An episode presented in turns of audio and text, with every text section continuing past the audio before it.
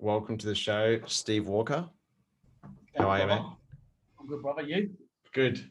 So yeah, I was just saying before we started recording this um, that I don't know much. I don't know much about you. We met in um, we met in a bar in Bondi where you were DJing uh, Yeah. these banging Ibiza beats, and um, I, I was just having a dance with like five or ten people, and then uh, yeah, you you said that you.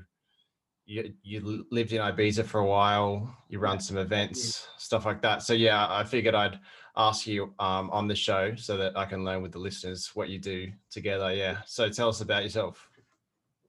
Uh, all right. So I was living in Ibiza. Um, I went there, I suppose, when I was 18. Went there for my first ever holiday. Um, obviously, the cliche of you hear about Ibiza and you think, uh, you know, it's the best place in the world. Yeah. I knew within 24 hours of landing there when I was 18, it is the best place in the world, bro. Like it was just mind-blowingly amazing.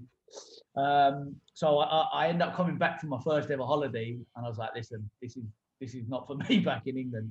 So Yeah. then I went back there, um, started. I went over there with a bag of records back then, mate, because you've got to remember I'm an old man now, mate. Uh, so I went over there with a bag of records back then. wasn't as easy as carrying a USB or. Oh yeah, like the crates. Yeah, cool. Yeah, mate. So uh, I, I literally got every record that I had at the time, went over there and just grafted to play wherever I could. Um, so yeah, I just I went there. So I was 18, 19, started to find my feet a bit, get some good little, not so much residencies because I didn't want to be a resident of anywhere. Do you know what I mean? That's the one thing I've never wanted to ever do. I I don't want to be that guy, and there's no disrespect to anybody that does that. I've never wanted to be that guy that plays week in, week out Mm. For them, you know, in the same venue. It doesn't, it's never interested me. Yeah. So what I've done is I found my feet with a few like promoters back then that, you know, just wanted me to do warm ups, this and that. So I've done that for two, three years. What was the goal Uh, uh, back then? The goal, the goal was just to live in the sun, bro. It was, you know, you got have remember fun. living in the Yeah. UK was terrible. You know, you didn't have a summer in the UK. There was Yeah. definitely no parties like Amnesia and DC 10 Mm. and the best parties in the world. There was nothing like it in England. There's some great parties, don't get me wrong, some great parties, but there was never that vibe. Yeah. You know, and back in the Ibiza in the day, there was no stopping. You you could go as long as you could go. So every party was enough. There was a party to an after party to a villa party, back to the after party. This is, you know, early Yeah, yeah. 2000, late, you know, 1999, 2000, Mm. 2001, mate. It was just different, just different. You never went home, you know. So, and I just loved that. I loved that the fact that I could be booked to play somewhere at five in the morning in the most random place, and then you wouldn't get another booking until three in the afternoon. Three days. Listen, it was it was cool back then. Super Mm. super cool. It- it- you know, unfortunately now with the times, times have changed a lot. That doesn't so much carry on. You do get the villa and the afters, but it's not got the vibe that it had twenty something years ago. That, Okay. Yeah. All right. So, and, and where did you get with the the DJing back then? I've done very well. I've done very well, to be honest. The, the- what didn't do very well was my my partying. That's where that's what killed me because I would eventually get booked to play loads of places, and after going out on three day benders, I uh, I couldn't make all these Mm. places. Oh, okay. Uh, but, but I wouldn't listen. I wouldn't change a thing. I loved it. I got to play in probably back then in with every top promoter, every top DJ at the time. Um, I, I took a lot of um, a lot of knowledge from all these people. Um, I got to I got to where I wanted to be. To be honest, I got to where I wanted to be with it. Um, you know, I had I had no pressure on me. I, I could book. Mm. I was booked to play where I wanted to play. I was getting paid enough to to live this lifestyle, being young and enjoying my life yeah. um, you know, it's not so much like nowadays. The younger, the younger kids now, you know, they're producing great music, but their bigger goal is to be at the very top of their. And that was never. I, I wasn't interested in being that number one. I was interested in being in every party. Yeah. You know, some people just want to be that top thing. I wanted to be in every single party and know and everybody. I wanted to be the party. I wanted to turn up there, and that's and, and that, I was I was good what I had. I loved every Yeah. part of what I did. So Okay. Uh, so, and what do you do now? What's the summary of? Oh, well, sorry, not not now, but uh, pre-pandemic. What were you getting up to? So pre-pandemic, I was um, just launching a brand which I spent two years building now called Love Grenade. Um, it's very smaller smaller, intricate parties with a great theme around and very Elrow style. You know, lots of production with it. Um, more a mind blowing party, you know. It's Mm. not, and again, it's not about bringing top name DJs to the party to sell your party. It's about what you're offering your clientele. So you you walk into the venue, your mind's blown. Of Mm. course, the music's going to be top eight. Um, but yeah, again, it was. I want to bring something to you where you get value for money, not where you're paying hundred dollars, hundred and fifty dollars just to go and see X, Y, and Z, whoever's top of the table that you want to see at that point. Mm. You know, I, I've done all them parties before. You go to a festival, you pay so much money. Um, that's why I love Elrow. You go to Elrow and you get you get the whole thing. You walk through the door, you get everything. You know, the produ- Yeah. production is key. When you walk into a venue, I've always been a fan of this for 20 years. That when you walk into a venue, when they pay more attention on the venue and what you get than booking the, the top of the tree just to please you for one hour. Yep. It- you know that that's what settles in your mind. You go to a party and you walk away and go, "That was mind blowing." Mm. not walk out of a party and go, "Oh my god, he was mind blowing." You know, as the promoter, you need to, you know, you, you need to sell. Yep. So, um, so I was building that, and just now, me and my partner in Sydney um, have just built a new brand called Syzygy Festival, right?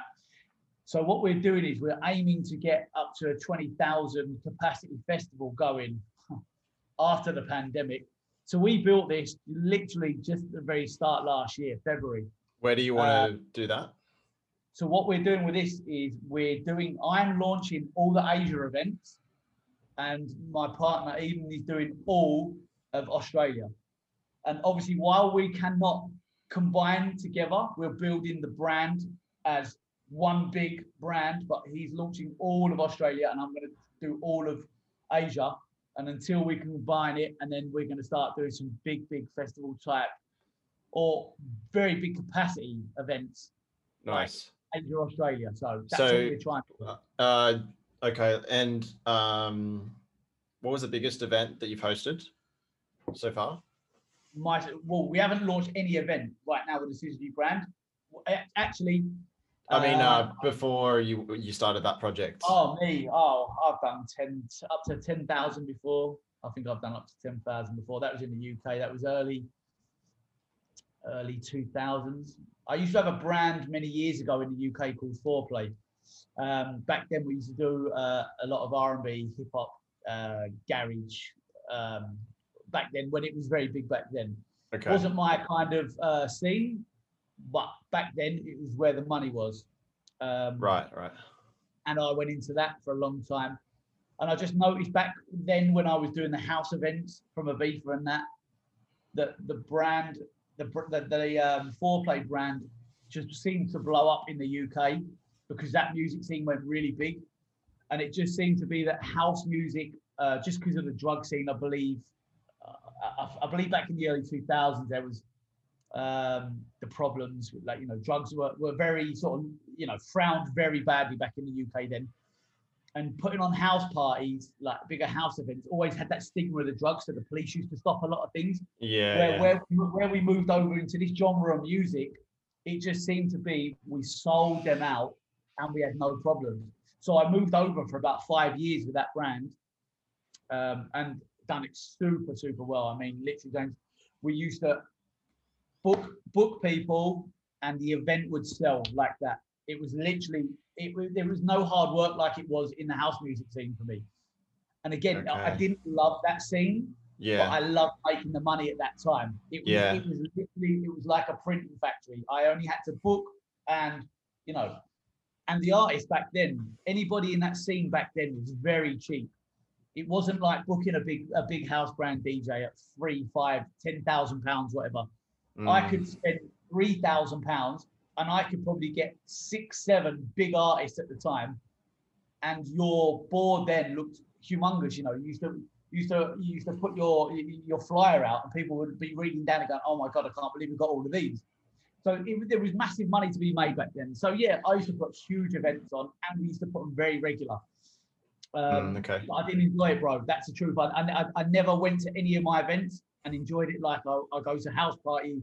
Anything that I do house events, I could do 100 people at a house event and I love it. Yeah. I could have five thousand people in one of my older events. I never really enjoyed it. It's not my scene. So Yeah. Okay. And then when did you make the jump over to house music events?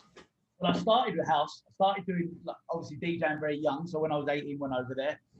I started putting some small parties on in the Ibiza in early 2000 in the house, and then um, I kept doing the housey events. So I- In early early 2000s, I used to do a lot of boat parties in the Ibiza because all the club. It was so difficult to back then to um, get a club event off the ground in Ibiza was just so difficult. Because it's so competitive or it was, yeah, and and they and, and the promoters back then had huge, huge budgets. You know, like they could, you know, they would you'd roll down top t- ten top DJs in a bra- and you could unless you had a huge backing, you could just couldn't fight with it. oh, it's So like a monopoly almost. Yeah. So I used to do really, really cool one-off boat parties. I used to book them in the week, didn't tell anyone about them. Used to do them guest list only, or like you know, and again, they'd sell out, no problem. So you'd only Yeah. get like you know, 250, 300, 400 people on a boat. Oh, but that was unbelievable.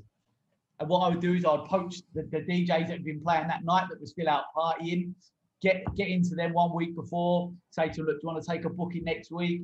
Keep it very quiet because I couldn't advertise who I had on the boat, but because I used to sell the party as a guest list only party, anybody that brought, I could tell, but it was very hush hush. So, of course, a day before the party, people used to turn up and begging for tickets because they knew I'd have huge acts on a boat. Oh, I so paid- everyone that bought the tickets, you so you would pay promoters to sell it to people on the beach, or No, so what I do, I'd have about 10 ticket, 10 ticket kids out like running around for me, selling them. But it was very hush hush because every week I used to book a big a big act back then in the like you know I'm going back in the 2000s like you know whoever was big in the time back then my friends Brandon Alex Steph Fontaine etc Mm, you know, all these, I couldn't advertise them to play the boat because they'd be contracted, i.e. for one of them, uh, With- was contracted with Radio One. uh, and I management and couldn't- stuff. And I couldn't, I couldn't advertise them. But because I got a bit of gut, a flow with what I used to sell, um, people used to know wh- when when I'd when one of the parties were on again, they'd know a, a- big name would be playing the boat, but we couldn't ever advertise it because they, they- literally had to play the boat for free, but I have to I had to gift them if you understand. So you know, it Like, was like like pay them under the table, sort of. I could cut that out. yeah, want. yeah, yeah, yeah, yeah. It was like that. They wanted to play the boat for free, but that you know I had to gift them.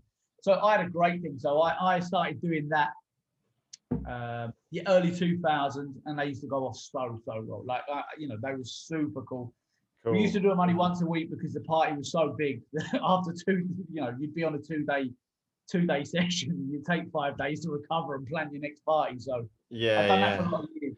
So you would literally just be like, I want to have a party on a boat. So you'd you'd be you'd be like, let's do it in a week's time. All right, let's book book the boat, pay for the boat. Yeah, I, I had a I had a regular contract going with the boat owners, so all the boat owners still want to be for the same ones today as they were twenty something years ago. They're good friends Mm. of mine. All.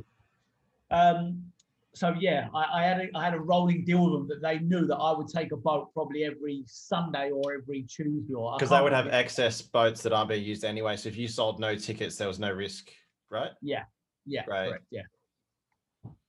And uh, Okay. yeah, they Ticket kids pretty cheap. well. So then what else do you need? You just need bartenders and security guards. all on there. They're all on there. So what you do is you private hire the boat. The same as in Sydney. So this is something that my partner over there does now. I, I believe he done some Ah. parties uh, Australia Day the other day. Um, yeah, as you, you private hire the boat, it comes with they have the bar, they have all the staff. You just come on there with you know they already have the equipment. You just bring your, you bring the party to them. That's all it is. Wow. Okay. Very easy, very good money to be made. Um, yeah, I used to absolutely kill it, bro. Like I, I could sell 250 tickets in in an afternoon. It was literally like printing money in the beaches for years. It was it was so cool. And the Cool. great thing was it, it was because you you didn't have a massive people to look after. 250 to four, 500 sometimes was perfect. That's all you needed. So, so you don't have to like, because I always uh, you look at these big parties and you're like, oh, it must be such a big pain in the ass. Like, look at all those bartenders, all those security guards. What about the people that design the flyers? Like, uh, you, does do you think that these sort of just a party of like a thousand people, do you have to like be telling like 10 plus people what to do? Or can you kind of just Really- like, It really depends. So, look, that's a great question. Uh, so, it really depends now. So, for me, so with the Syzygy branding now, I personally have no real interest in going into any club venues to host my brand in there, which makes life very easy because when you when you go into any club, so whatever this be in Sydney, you name the club, you can say like you know when I done the green, I done the Greenwood.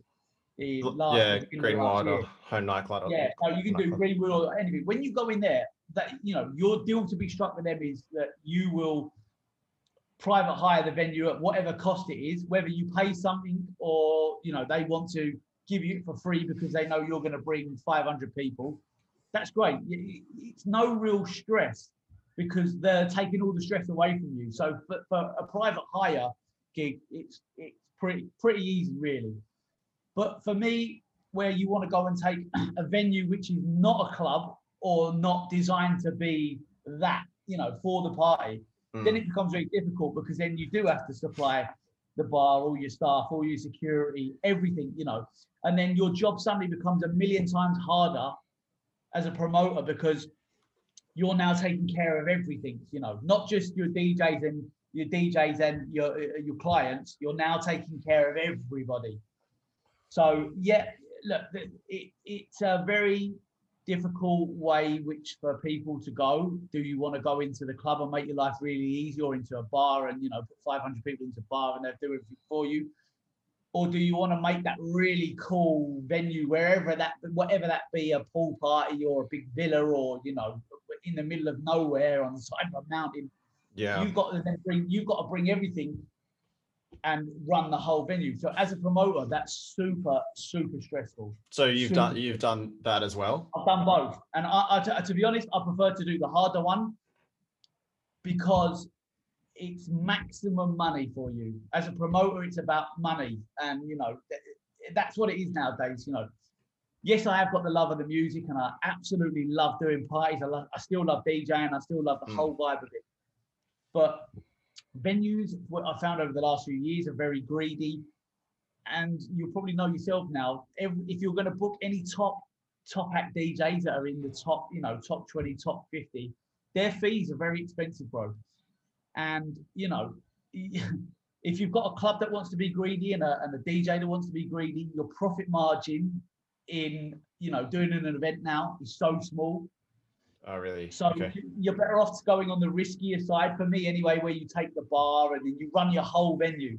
It, Mm. it, it just makes it makes more business sense nowadays. That's what it does now for sure. Right, because the the when you hire the whole club, I guess they're charging out each bartender at hundred bucks an hour when they might only be getting thirty. So you may Well, as well, well. that- look, if, Is that what if you mean? private hire any venue now, you you private hire it, whatever cost that that will be, and the venue will take care of all of that. But you will get no. You'll be very lucky if you get a percentage of any bar.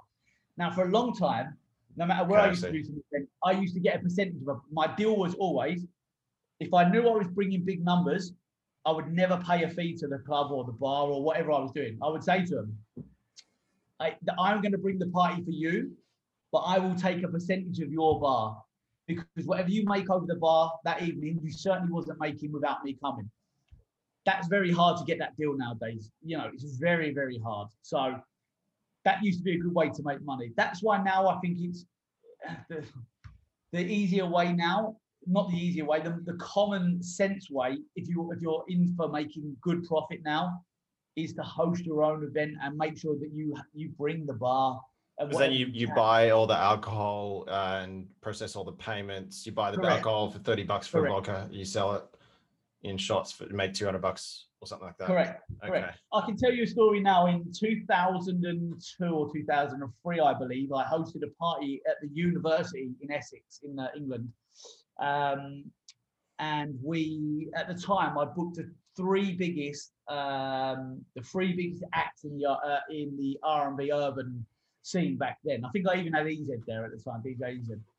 Anyway, I had to deal with them. Oh, the, the, is he, he's a massive guy that played at um in Sydney. Was he like a headliner in? Yeah, yeah, yeah, yeah. he's- Yeah, yeah. he- I, I used to, so I used to book EZ 20 years ago when he was nothing. Now he's super, he's gone super up in the ranks. Yeah. So, I, so I, we booked them. We had them in 2003, I believe, in Essex Uni. I had a deal back there that I would take the university over, which they had a huge underground uh, area for a uh, event. I had to deal with them where they never gave the venue for free, but I managed to get it for free, and I also managed to get that I would obviously take all my door money and then I would take a percentage of the bar. We absolutely smashed it on the numbers of the door, and we had someone sitting there watching on the bar that evening, which we didn't tell the university at the time. So we had a rough idea of what we had taken over the bar. Come to it the next day when we asked to see the numbers, the numbers disappeared, and the numbers were so far apart that the university had had us off for probably about ten thousand pound UK. So where we had looked, so where we had looked to make, you know, we dropped the ticket prices down for this event for that exact reason that we knew we'd make off the bar. Yeah. Shot us in the foot. So that's the that's the difficulty of a bit of private hire and to a bit of. I was gonna I was gonna say that, but I sort of thought like, is that far fetched or something? But like, yeah, when it's cash, but hopefully, hopefully now you can't really trace that. Maybe you could even use your own payment system or something. I don't know. 20 years ago, you you know, I remember well, you might not, but 20 years ago for me, it was all about cash then. You know, the world's Yeah, cha- so the world's very different 20 years later now. Mm, You know, it's very rare that you see somebody go, you know, everything is card now. Yeah. And that was the thing. So back then it was mainly cash things. No one really used to, it wasn't chip and pin. Nobody really cared. then, so it's you know what I all so so you could get rid of. Hopefully, that's a little bit less. we got rid. Uh, th- that, Uh, this happened multiple times over at least ten years. to me, I can tell you multiple times. That I Yeah. know that figures that I should have collected and, and made a profit for, for the business never made the money because we was ripped off. Do you So- think? Do you think that moving forward, if it's a it's a card only bar, that you could basically eliminate that issue? Yeah, but listen, there, there, there- there's fraud and scams everywhere, mate. That's what that's what you'll always contend this somewhere. You know, it's Yeah, you know, it, look, that's why if you've got a great working relationship with a bar or a club or a venue, it's perfect. The trouble you got when you, when, if you go into a struggling venue and offer them, you know, you you offer them, you know, their way out for the next six months, go, I'm going to bring you this and that, I'm going to make you a lot of money. The trouble is when you give a venue that amount of money back and they think, oh, well, I have to pass this back and then maybe we'll lose these people. You know, it's too easy to it's too easy to be had over nowadays. It really, Yeah. really is. Uh, that saying, it's a dog eat dog world, and there's a lot of hungry dogs out there these days. So main main takeaway: don't take a cut of the bar. Is that what you're saying? uh, yeah, yeah, yeah, it's still a great thing to do, but I don't. It's very far and few between that you'll ever get what you was really due to get. You know, it's you know, if if a bar's made fifteen thousand, let's say, and you've taken thirty three percent, I think you'd find it very hard push that the that the owner of the bar still wants to go and pass you five thousand over later on that evening. You know, there, there there'd be a miscount somewhere. Not every. I'm not saying everywhere, but you know, I've had this a lot of times. That, Yeah. You know. Okay. All right. so Okay. Um, all right, just looking at the next questions. So that's some of the mistakes that people make. Is there any other big mistakes that people make when trying to do these events? Do you think a lot of people try and bite off more they can chew? Uh, like what's like a, a, a really good, what's it called, bootstrap, uh, bootleg way to do it? Like no risk? to build a, a like if, if someone was like i want to have my own festival with 20000 people or Yeah. 50000 Yeah. what's like step one to five or one to ten in a quick summary Well, I'll tell you what, step one is never ever go anywhere over your budget. Just never do it. You know, let the, the simple way rather than one to ten to say this is this is the biggest mistake of most people these days, promoters everywhere around the world, whether they do a hundred capacity event or to a hundred thousand. When you have a budget, stick with your budget. Never go over that budget because when you believe that you know your your event will have you know, say you have 10,000, you need 5,000 people in your, your event for your break even. so when you have People- 10000 Is it, so, so if Oh, someone okay, booked, a, okay. if someone booked a, an event and they uh, have a 10,000 capacity, yep but they need 5,000 for their break even. So every Right. person after the 5,000 is where they are. you know, they're, they're profit generators. So you book it out, you double your money. Is that the general? No, no, no, no. So what I'm saying is, what a lot of people do is they will book a venue of a certain capacity, and they need a 50% capacity before they are broke even on their expenditure, and then they can start making money themselves. Yeah. What a lot of people do is a lot of people go well over budget and dream that they will hit their top capacity.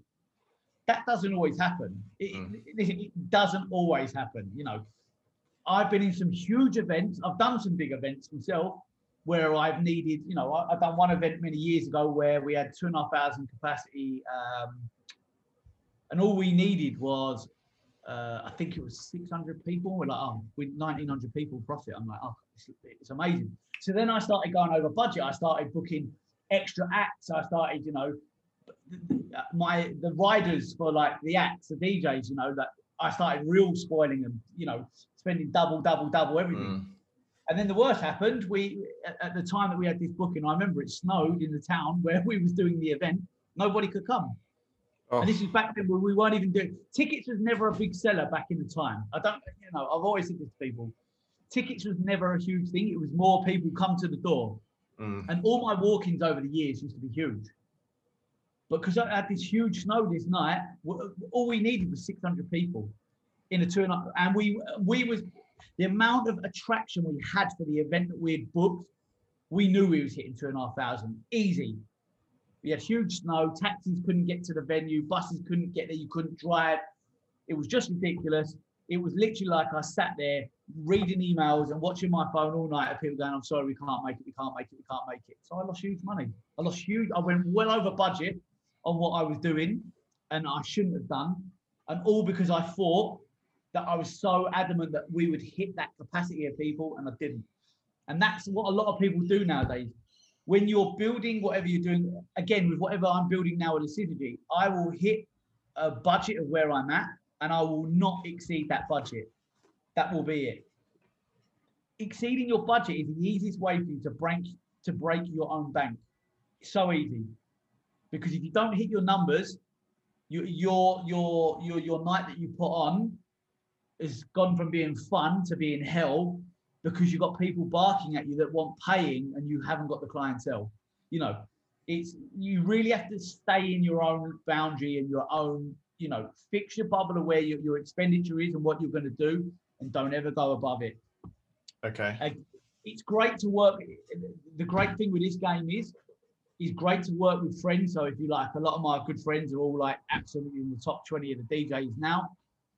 And if you can get a bit of a deal, always helps nowadays because DJ fees now are, are, are crazy. You know, you want to book a DJ now, they're, they're not like there was 20 years ago. You know, you booked a DJ for a thousand, two thousand pounds. Well, now, as you know yourself, DJs go for 20 to 50 to 100,000, 200,000 mm. Aussie dollars. You know, you, you know, when you work out your budget in any event with something like that, that's a huge amount of money to pay if you're not going to get clientele. You know, so- Yeah. you know, just that's all I say to anybody. Forget about any other mistake. It's best anybody in this game is good to learn from your own mistakes. I've Yeah. learned from millions over the years, and I mean millions. You know, I've had people tell me not to do them on this day because it's no good. I've done it on that day, and they've been amazing. you know, it's just what one person tells you will not always be true. You have to learn from your own mistake. Mhm. My only thing is money. It's just with your budget, don't exceed it. Stick to where you are and make it work within that guideline. Because it, at the end of the day, the be all and end all, it might be a great party for yourself, but it's about money, and you know it's a business. So Yeah. that's where that's where you got to be. It's so easy to go broke, and uh, you won't be doing nothing if you go broke. So Yeah. Okay. Um, so if you if so if you were to recommend to someone like just a quick summary of like how to start this, you just basically just start doing one with a hundred, uh, do a event with fifty people, then you just scale it up, and it's it's all basically basically the same as you scale up. Just does that Yeah. so yeah you know what I yeah, mean? that, that, that's dead right. Uh, look, I say to anybody, if you want to do this huge, if you want to be this huge promoter, you know, you want to do this party, you, you go to a party next week and you want to make that party of two and a half thousand people. Well, just remember, them two and a half thousand people didn't just turn up at that party because, you know, it was on that day. There, there- there's a backing to every party. you know, Mm, you know, the branding, the DJ, the, you know, absolutely everything. You know, it takes time.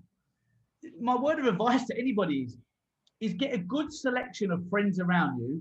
Host your own party. Yeah, just host your own party. If you have 50 people come to your own party, 50 others will talk about it. However, often after you do that, then 50 will come again because it was so good, and 50 of their friends want to come. You know, you're not pressuring people. You're not going, oh yeah, it's going to cost you 50 Aussie dollars to come into this party. You know, you don't. You start it as fun. That's what it's for. If you, if you start, if you're going out there to start as a business, I find it very hard for most people because you, you haven't got a love for it. You're chasing the money. You're not chasing, you know, the building of, you know, of a, a, bunch of friends going and making that vibe. You know, mm. anybody can put a party on. Anybody can book anybody. Me and you today can go and book anybody we want to go and book. Spend whatever price you want to do. Doesn't mean they will come to the party because of us. They would have come because you booked the headline act DJ, and mm. they would walk away from there never saying that party was great. What Stephen James put together, it was great because they booked a top tier DJ. So no one, they won't be interested in coming to the next week's party if we didn't book somebody. So you need need to build your foundation of your friends, you know, the vibing, everything. Start with 50 people in the house. Then you're gonna have 100 people come, and then before you know it, you've got 500 people wanting to come to one of your parties, and now you're gonna book that act DJ that's gonna bring the thousand people, and then suddenly it's turned into a little bit of a business. You need to keep the fun factor of it alive, because when it becomes so heavy on it's a business, there's no fun in it. That's yeah. my input. Like you know, it has to be fun. It's always got to be fun. There's no fun in it. It, it doesn't really work. It just doesn't work. Yeah. Okay. And then I guess as you as you scale up, you you would just figure out like I I can't manage all these bartenders. Grab a bar manager. I can't manage all the finance. Grab Correct. someone to do that. Correct. And then you're not having to do it all. Your designer, you've got your you've got your your designer. You've got your social media person you've got your PR doing your bits, running around trying to find, you know, you know, and that wasn't what you set out to do. That happens because you've now got so many people following what you want to do. Every, you know, every week when you say we're doing a party, you have so many people on you. That's how you're going to create a good business and a great pie for sure. You know, if, if you chase that to start with, you know, if you started off going, oh, I need a PR today, I need to get, you know, and you've got 10 people working for you before you put your first party on, you're, you're under huge pressure. Yeah. You've got people to pay before you've even put one party. You know, that's not that's not fun. It's pressure. You want people yeah. to come to you go, oh my god, I left I left James's house. That was ridiculous. How was that even a party? Hmm. Next week, you know, you've got hundred people there, and you you you, you sort of think to yourself, oh, I've got a role here. This is great because there are hundred people that are all connecting. So yeah. yeah, that's what I say to people. Don't don't don't start it as a business. If you're going to start anything, start it as a bit of fun, and then see where you go with it. That, that's yeah. that's what you should do. Okay, cool. Um,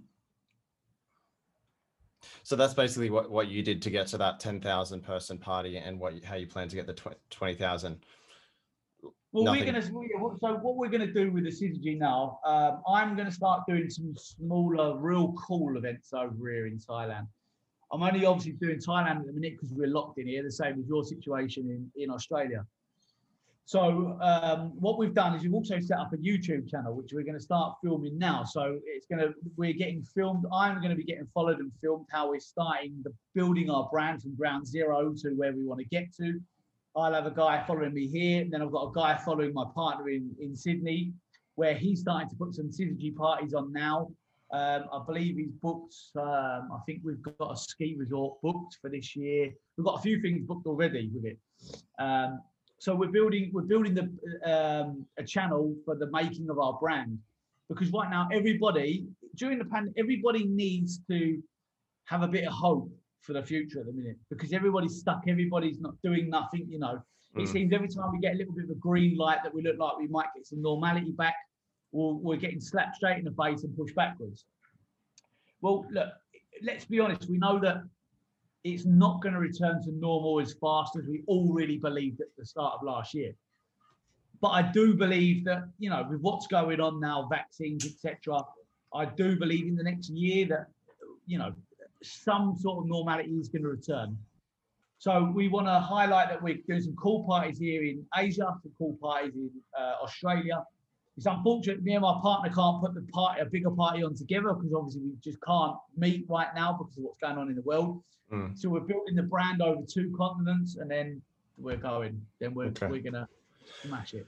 So you're going to sca- slowly scale it up, or are you going to go for a pretty big That- party that- straight that's away? What, that's what we're no no no. We're, we're scaling up. We're going to start because at the end of the day, we know now that big parties shouldn't and couldn't really happen. You know, without without a bad situation now.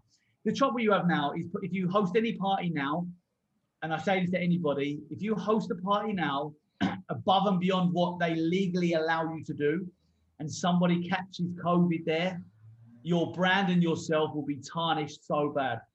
The press will absolutely tear you apart. That if you'd Yeah, hosted yeah. a party with 50 people over what you said and one person got COVID, they're in, I think your brand will be finished. So we all have to play along the guidelines. So that's what we're doing. We're making some cooler, cooler small parties. Um, with the Syzygy as well, we're, we're building some great and I mean some amazing bits of production stuff. So like all the venues will be kitted out amazing. You know, the- the- you walk in, they're going to be mind blowingly good. Everything's going to be good about it. But we're only going to do host parties 100, 150, 200, whatever, whatever we can legally do at that time, we're doing. We I just meant like hy- hypothetically, let's say that um, Thailand and Australia allowed massive events of 20,000 people. Um, if if there was no limit on how many people you could have, let's let's say in a year's time, once once that's possible, um, are you are you going to take it slow like that, 100, 200, 500, or are you Well, going to go straight Yeah, for yeah, 1,000, we're 2,000? There's no, there's no rush. Look, I've got a lot, I've got a lot of love for what we're building here. So again, I'm not chasing I'm not chasing this for money. This one I've got a lot of love for. So I Mm. want to I want to build a, con- a connection of people together. You know what I what, I also want to do is I want to interact. So every party that we do in um, Thailand right now, we're going to be doing an act. We'll be doing one in wherever we're doing it in Australia, Sydney, Melbourne, Brisbane, wherever we're doing it. But we want to live feed both the parties. So we're sort of Mm. interacting the parties across the world. Nice. So we want to we want to build a a connection of people that can't meet already, but can you know that interact across the world. That's, a what great idea. So So we're not look. It's no rush because the world's not going to rush. It's just not going to rush. Yeah. I believe that th- this is my strong belief. I don't believe that any country will really allow these big festivals just to re-happen after us being locked down for what will be two years. I mm. just I just don't see this. I have this conversation with many people every day. It's like in Ibiza this year. Do I really believe Ibiza is going to go on this year? No. I just can't see how a country could be locked down. I spoke to my friends in Spain yesterday. They're on full lockdown now, curfew at 9 p.m. You know, Corona's going crazy over there again. How would they open venues of any club capacity with whatever that be, DC 10 at 1,500, 2,000 people, to Mm. amnesia privilege at 10,000, 12,000 people? How are they going to allow this amount of people to party again when six months before you couldn't even have five people in your house? I just Yeah. don't, I just don't look, it, it's going to be very time consuming and very slow building back to where we are. Yeah. And that's why I'm saying with the smaller events, I'm cool with doing them. I want to build a community of people that want to be a part of it. And that's it. You know, it's not going to be a rush game for anyone no more. Um, and again, it comes down to that fact that if you exceed what you're allowed to do, I, I honestly believe that how bad this pandemic is, whether people want to believe believe it's true or not, however, you know, because I'm so bored of the conspiracy theories with all this. I just honestly believe that if you go over what you got to do, you're going to be tarnished and you'll kill your brand and kill yourself with it because you know Yeah. it's it's out there, it's killing people, it's killed people. I know. So we, we've all got to stick with the guidelines. So yeah, I'm cool. Let's just make the smaller parties. Let's work with what we can work with. Let's build something. Let's try to get the world back to where we want to be slowly but surely. And we will eventually get to where we want to be, 20,000 capacity festival, whatever we do. That will happen. But that's, Yeah. you know, there's no time on it. That's why I'm cool with, with, with building the YouTube channel where we're showing you from where we're trying to find one venue where to get 100 people in or 200 people to the point of where you'll be watching the channel where you'll be seeing the headaches that we have from getting eventually 20,000 people into a festival. So, you know, Mm. it's, something, it's something cool we're working to. We're just trying to keep keep busy in the game, keep people interested. and trying to get people on the hype train with us and, and Yeah. bring people on the journey and you know let's get people back out there looking at some positivity uh, positivity rather than all this negativity we've got right now Yeah, nice. Do you see there being like a um a, a bounce back of the nightlife industry bigger than ever before, like in the, in say three, four, five years? never. Uh, just my opinion is i never i, I believe we, we- i think our best party days are over. I i'm not saying they'll never be really great and amazing again. I just don't believe i just don't believe that we could have you know i say to anybody at any age. If i said this to you when i met you in december 2019 so james we're going to be locked down in uh, next year. You got me mate you're crazy it's never happening and if, and if you did you would have said oh yeah we'll be locked down for a month. You know the world has changed massively you know massively. We don't know where we're going to go with this. For all, all we know we could all be getting injections for nothing. We don't know what the next thing's coming. So i just i, I believe it's, it's going to change the world massively now. You're going to turn Mm. up at a club now they're going to want to see a covid passport or they're going to want to see your uh, uh, um, you know you've had the vaccination. Um, it, that, that's just going to happen everywhere. And then you know someone's going to get this new kind of you know Strain. what strain of something. And so no i don't uh, do you know what? And that's not disheartening to everybody. I just don't think we're ever going to have it as easy as we really did you know. The Mm, days of walking into a festival after you've been out for three days and you, you got bought a ticket off the guy in the front and walked through and five minutes later you're partying i just don't i just think them days are gone now we can't have gone this far with temperature checks and this check that check we can't even get on the plane anymore i just don't this is not going to disappear ever so i just think i think we will go back to s- 75 70% of what we had As in, are you talking capacity only, or are you talking no, no, like no, no, no. uh, everything. more? I'm saying how easy it was, how everything, like you know, how every how everything easy was, and Mm, I just think this has ruined too many people's lives um, and businesses. One of mine in Sydney, not too long ago, a few weeks ago, that I had to get rid of now. Um, yeah, I just, I just, I just see that it's, uh, yeah, it's never quite going to go back to how easy we had it. I think we're always going to be put under pressure, always now. I think they've got a tight hold of control now. That's where we are. It's not saying it's never going to be fun again. I, I believe it. Listen, it's always going to be amazing fun. Just it's never going to be as easy as we had that. We've, I, I believe we've had the fun times. That's Yeah. it. That's the honesty. well, at least we've got the memories.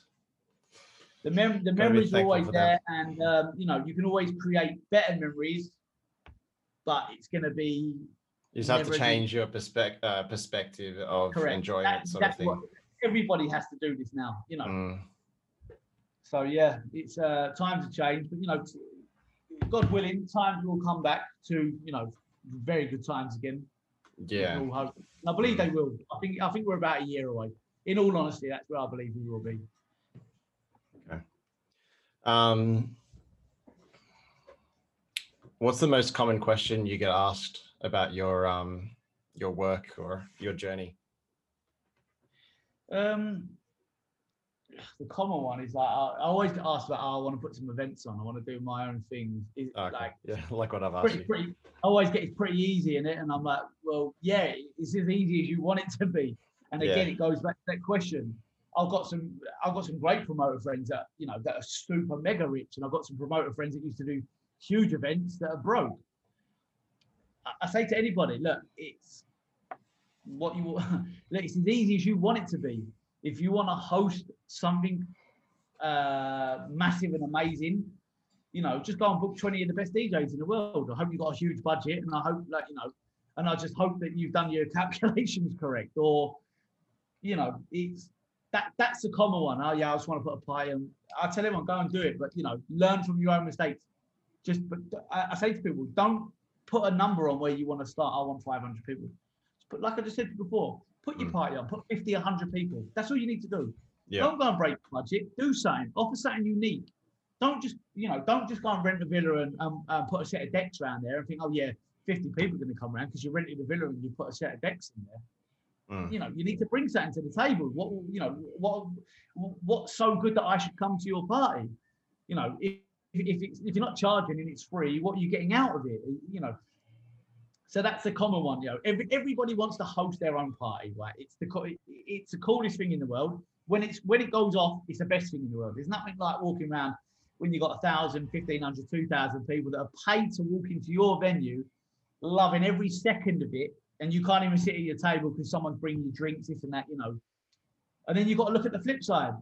When you've spent a huge budget on making something great for people, mm. and then you've got 50 people walking your venue. It's heartbreaking. Yeah. So I tell anybody, look, just learn from your own mistakes. Learn what's right for you. Work out what you want. Do a lot of research. I tell people, research what you want. You know, everybody does a party. How many parties have you been to, house parties on the weekend where you, you know, someone said, oh, there's 10 people coming, next thing you've got 70 people in the house. Yeah, yeah. Or then someone's told you a week before, I'm having a house party, it's going to be really busy. You go around there and six people are in the house. like, you know, why didn't it work? Well, something just didn't go to plan, where the one where 70 people did just went correct. It's, mm. you know, work, work your basis, work what you want. And, you know, that's it. That's what I tell people. It, there's no real game plan to this. It's can you make it work? That's it. Sounds good. It's a it's a good point you make. It's it's as easy as you want it to be. That's basically like any sort of any sort of project. Like you can overcomplicate a lot of things, but if you just make sure people are having a good time and make sure you're making money, then it's basically all good, right? That's it. Look, it, again, going back to one of the other questions, that it's about to start with, it's about the fun factor and that everybody is loving being there. If you put that event on for money only, well, there's nothing cool about that event. You, you you're enjoying it when you've made money, but you didn't enjoy it up to that point. You know, if you needed 50 people to come through your door and you've got 20, well, then you're you're not going to enjoy your night. Mm. So you know, that's what it's about. It's about fun. This is why you. This is why you. This is what the basis of it is. You should host an event and love every single second of it. The minute it comes about money and business, well, then it's different. You know, if you can combine them both together, perfect. That's what yeah. you want. Okay. Um, what's one thing that surprised you about your journey from hosting all these parties? Um,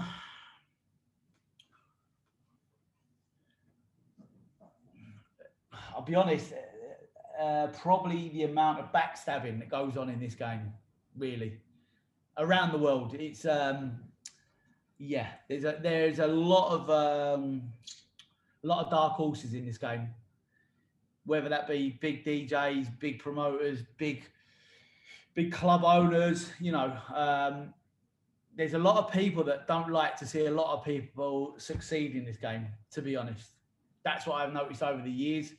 Um, and you'll be very surprised sometimes who never had your corner when you believed they was in your corner. Um, Why do you, you think know, this is? It's, this is this can go hand in hand with any business, but in the music industry, I found over the twenty something years it's uh, it's, it's the biggest dog eat dog world, and um, it's yeah, there's just a lot of backstabbing, a lot of backstabbing. You know, um, I've had rival clubs. I can tell you now. In um, we had an event in New Year's Eve in. I had a jaw event one time, one New Year's Eve in uh, one in Essex and one in Suffolk. So I had a huge club in Suffolk and a smaller club in Essex. And what I done is I booked the DJs to uh, go from one event to the other. So basically, that you know, all I, I, booked the same DJs to do the same event, but they went from town to town. So I put the mm. drivers on. Anyway, I booked the DJs that were huge at the time to play in this venue, but the rival club in the town that I'd been friends with for years and yet helped do events there. Um, they went to book the DJs. They tried to put a bigger offer in, but I already had a contract and a good thing going with them. So uh, anyway, so it comes to New Year's Eve. They called the rival club have called a bomb scare on the club that I had. And then they closed the club saying that they had heard that someone had put a bomb inside the club and cancelled my event. Cancelled it. So I lost a huge amount of money that night with a club, the manager, the Park Club owner, which was friends with the GM, um, not the GM, the um, uh, their music director, and it was only one of their staff that I'd only half been a bit friendly with, that I'd looked after in some other towns, was the one that told me what they'd done. So, and I, you know, and I would I wouldn't have known that unless someone in their camp had told me. But it just goes to show you, my I had booked all of their acts from for a long time, put put you know, saved their life numerous times. This is a big chain of nightclubs at the time, and they backstabbed me.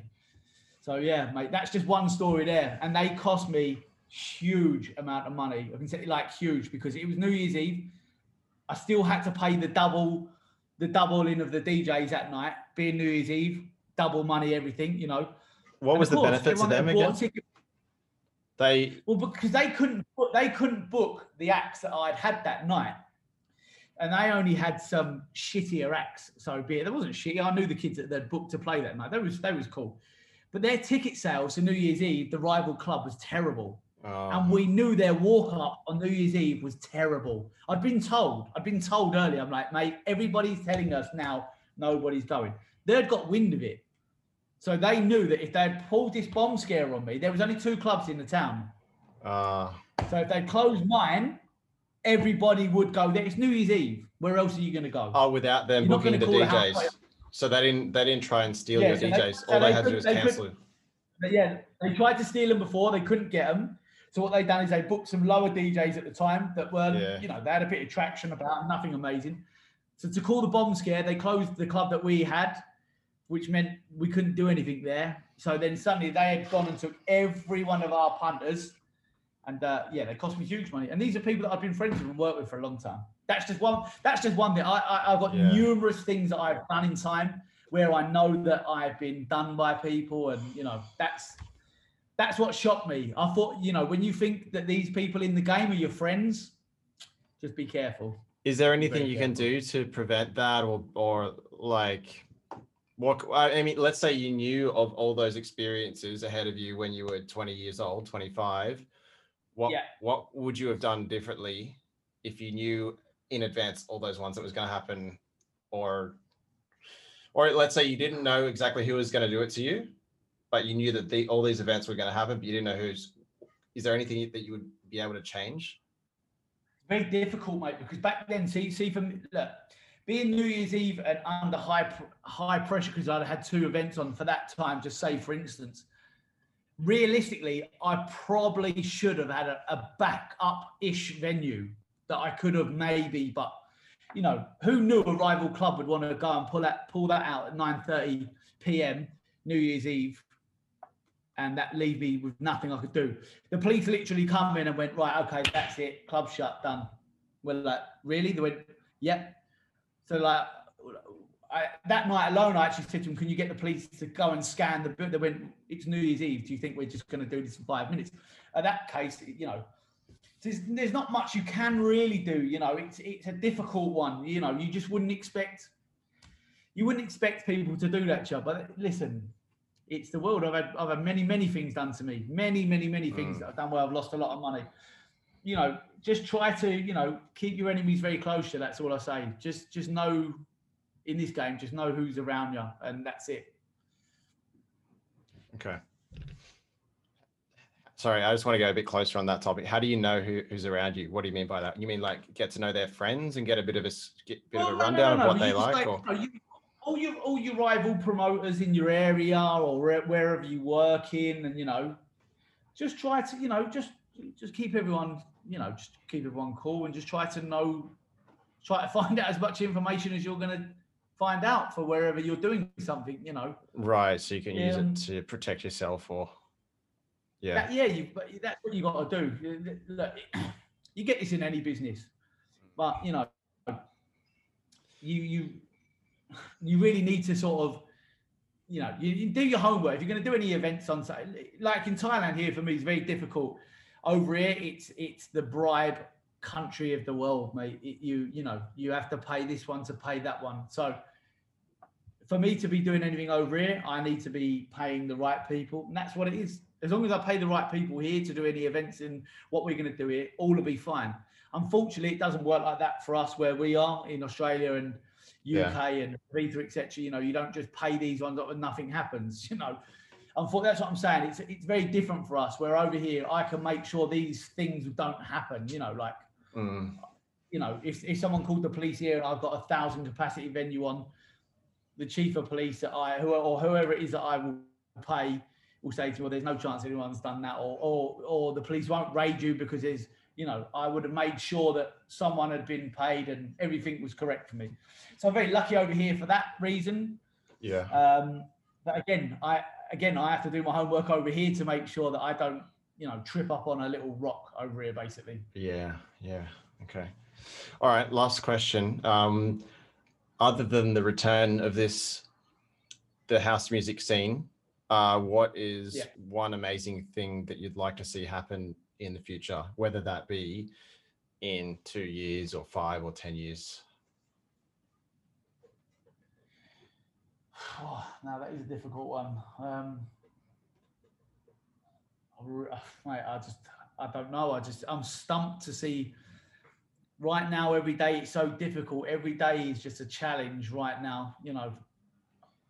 I just, you know, in two years' time, I just hope to see that, you know, the freedom of travel will come back. That's what I hope. The the freedom of travel for people that we will be able to travel the world and go to new places, new countries. I've got so many DJ friends now, big DJ friends in the UK, like you know, in the top ten, that can't do anything. You know, the, the, the some, are very risky, and you know, some are traveling to Dubai, doing a few things in Dubai, or they're going to Mexico. It seems everybody's in Mexico because they are like the last two stops in the world. It's um, it's unfortunate for a lot of people because it, you know there's a lot of there's a lot of talent out there that can't get exposed anymore and get Mm. seen around the world because we're all you know we're all locked off. That's going to be the number one thing i think that we you know we, get that freedom of travel again that we all get to enjoy different places of the world different parties and that's what i really want to see more than anything. Um, because I, you don't realize that's the biggest killer for me right now is the non-traveling, not being able just to get on a plane and turn up in Australia next week or go anywhere I want to go. And you know, if something good's going on somewhere, it's just not as simple anymore. You know, without having to have a COVID test and you register to get into this country and get in their country, you have to have quarantine. If you go back to your own country, then you have quarantine. That's what I hope to see in two years. You know, that things do settle down and the world can go back to some sort of normality and we can all enjoy life again. Mm, because right now it's um you know we're all living day by day praying for that one bit of good news and doesn't seem to come at the minute does it? It just seems one step forward two back. But you know positivity you know positive vibes only. It will come back at some point. So we all have to plan and um, that's why i'm doing it with the syzygy brand now. That's Yeah. why we're doing a youtube channel getting people to follow along that you know what we're doing where we're going you know seeing it's not easy for anyone to do anything. You know how hard we'll be pushing to get you know clients over to what we actually plan to do was this year we actually plan to bring um, 250 people from australia over for our first event in koh phangan uh, the island here. I have got a hotel booked off and ready. I've got five venues boxed off. So we were doing a 10 day events over here. We offered a package from australia. We just about got that ready to go and then obviously we've hit again now that we was going to bring people June this year. Now we're hearing that Qantas has stopped all flights again, that they're not going to do it till the end of the year. So Yeah. then we sort of moved the date to September. That's gone further than that. So now we've sort of ruled out that we won't be doing anything till 2022. So Yeah. you know that's why our- our brand here now we we want to build people, want to build some cool events in Sydney for sure uh, which I definitely like to get you involved on as well. Um, Yeah. definitely want to get you a, a Okay. bit, of, um, bit on, on there for us. Some bits here, and um, yeah, just pray, mate, that in a year, two years time, that we get this freedom of travel, that we can start in, intertwining these events mm. and get a cool brand going, and um, we can all go back to some normality and enjoy life again. That's what we, that's what we're all aiming for. Yeah, I agree. Do you think that um did you catch Tomorrowland uh digital? Or did, did you know? know. it's like um, they've made this like virtual island, and you can click on the stages, and then you go into it, and they all the DJs they get them on a green screen, and they make this amazing um, virtual Yeah. stage. It's crazy. Uh, do you see the the industry going uh, a lot more that way, um, or just like digitizing, maybe like VR? Like, imagine you hosted ten events of fifty people, and you could kind of mix with people in VR or something like that. Do you Uh, see I any sort of about- I movement? I heard. I heard. So the other day, I heard about uh, a K-pop band in Korea.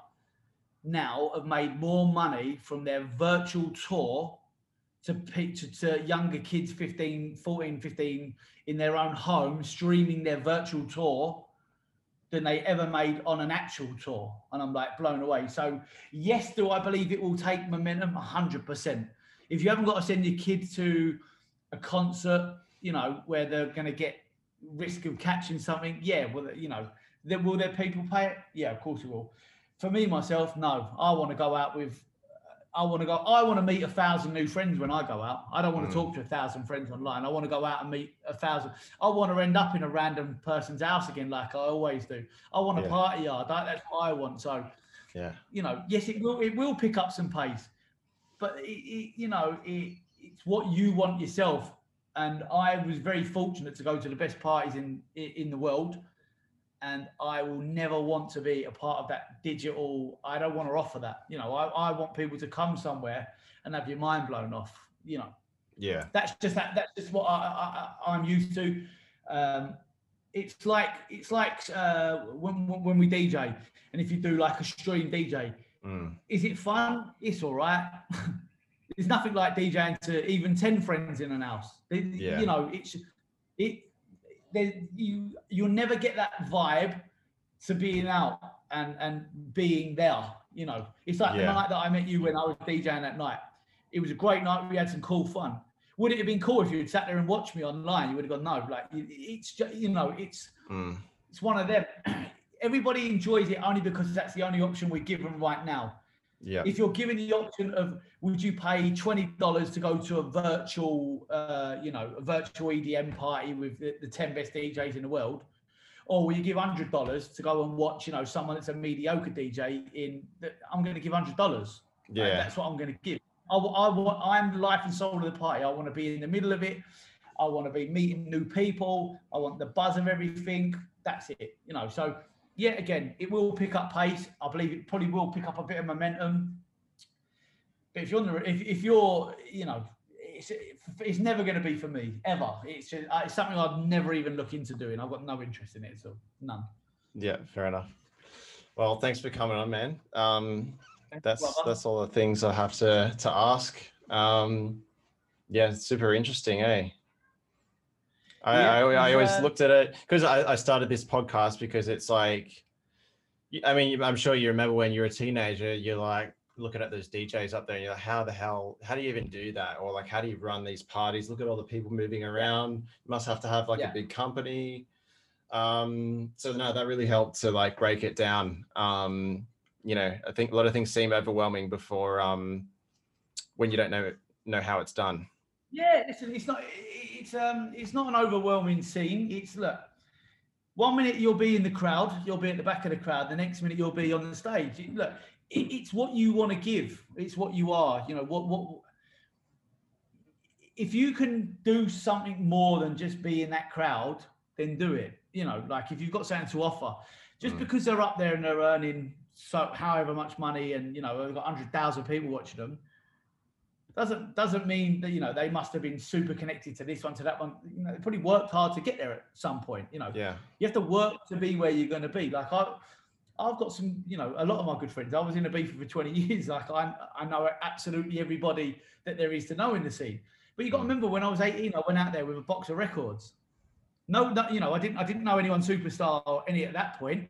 I literally just went out there, had fun, DJ'd everywhere I could, partied with everyone I could, met as many people as I could, and that's it. And that's all it takes, you know. Just got, if, if it's something you love, just grind and work away it. That's You it. know, it's that's where you got to be. Just grind and work away, and you'll get to exactly where you want to be. It's not difficult, bro. Not difficult. exactly. Thanks so much, man. I'm gonna just end that recording. Wait, wait, end meeting or end recording?